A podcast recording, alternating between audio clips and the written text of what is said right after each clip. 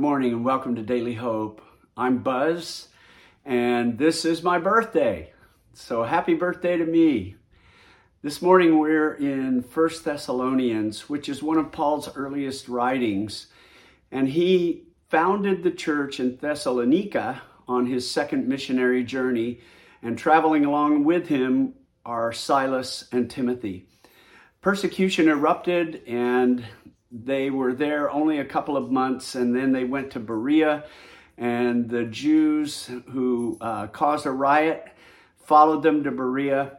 And so Paul then went on to Athens and sent Silas and Timothy back to Thessalonica to, with this letter and to find out how they were doing because he had an intense love for them.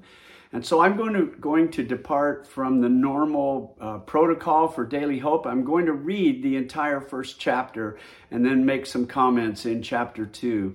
But every chapter in First Thessalonians ends with a reference to the soon return of Jesus Christ, which is our great hope and encouragement this morning. Amen. So let me just read this to you and I'll make some comments.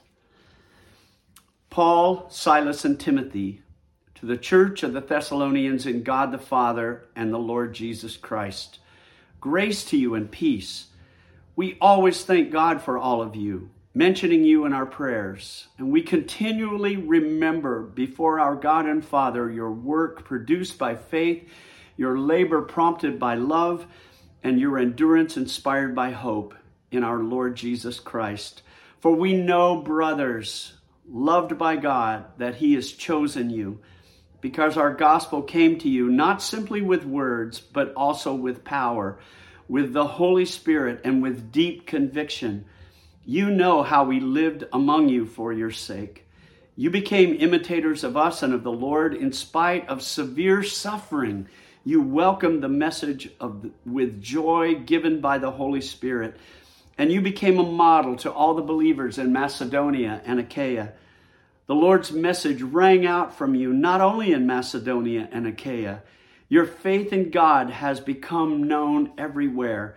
Therefore, brothers and sisters, we do not need to say anything about it, for they themselves report what kind of reception you gave us.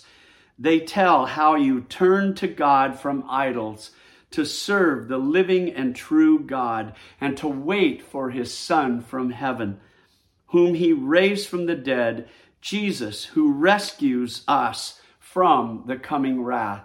What a great first chapter to open with, and a reminder that Christ is coming, that he is coming soon.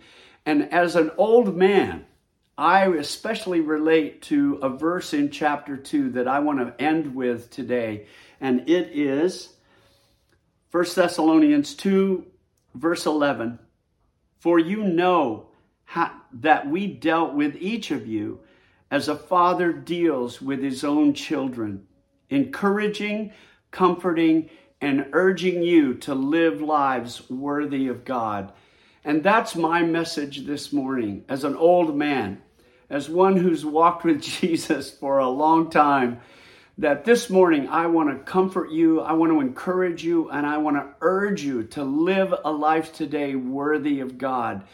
And I know many of you are going through suffering. Many of you are going through difficulty today.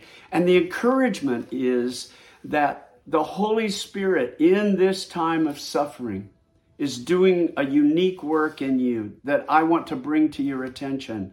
And that is that He, in His own way, is digging deeper channels for the love of God to flow forth from you today to a hurting world. So your suffering produces perseverance and character in you today. And out of your inmost being will gush rivers of living water. And he who calls you is faithful, and he will do this work, this great work in you today. So be encouraged, my brothers and sisters. Be comforted in the Holy Spirit. And I urge you to live a life worthy of God. Stay connected with Jesus Christ today.